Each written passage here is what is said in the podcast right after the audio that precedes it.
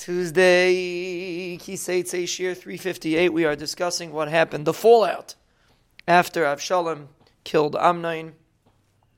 Parak Yud Gimel Pasuk Lamedalav Yivrach Avshalom. Avshalom ran away. Vayisa Hanar at Seifes Einav. The Nar that was looking, I guess there was a uh, person on top always searching out to see what's going on. Vayarvi Hine Amrav Holchim Miderech Achrav Mitzad Ahar.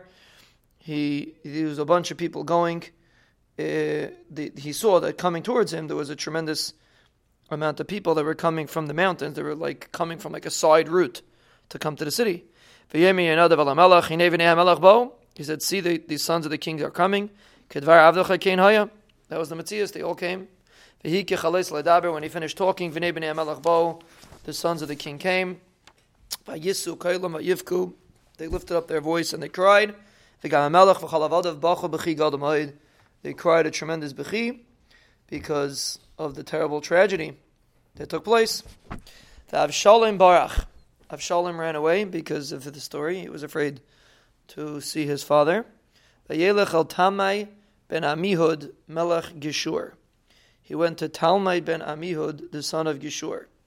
Now this is really a pella because generally speaking, we do not refer to Goyim as someone ben someone and the Gemara actually in Yivamis talks about it. But here, for some reason, it says who he Talmai ben Amihud. Talmai ben Amihud was his mother's father. Right, this week's parsha, uh, Yifas Tayer. Avshalom's mother was Yifas Tayer, and her father was Talmai Melech Gishur. So Avshalom ran away. He ran to his grandfather. So Vayisabal al Bnei Kalayamim. That's referring to David. David was misabal on his son Kol Yamim, meaning his whole life. He was misabel on his son Amnon. Apparently, he was a very chashuv individual. V'avshalim barach. Then the pasuk repeats. Avshalom ran away. V'yedach Geshur v'hisham shalish shanim. He stayed in Geshur for three years. You see the power of Nakama. He was willing to run away and be stuck somewhere for three years just to be able to get back at Amnon. V'atachal David Amelech lotzes el Avshalom. David Amelech desired. He had a, a, a desire to see Avshalom.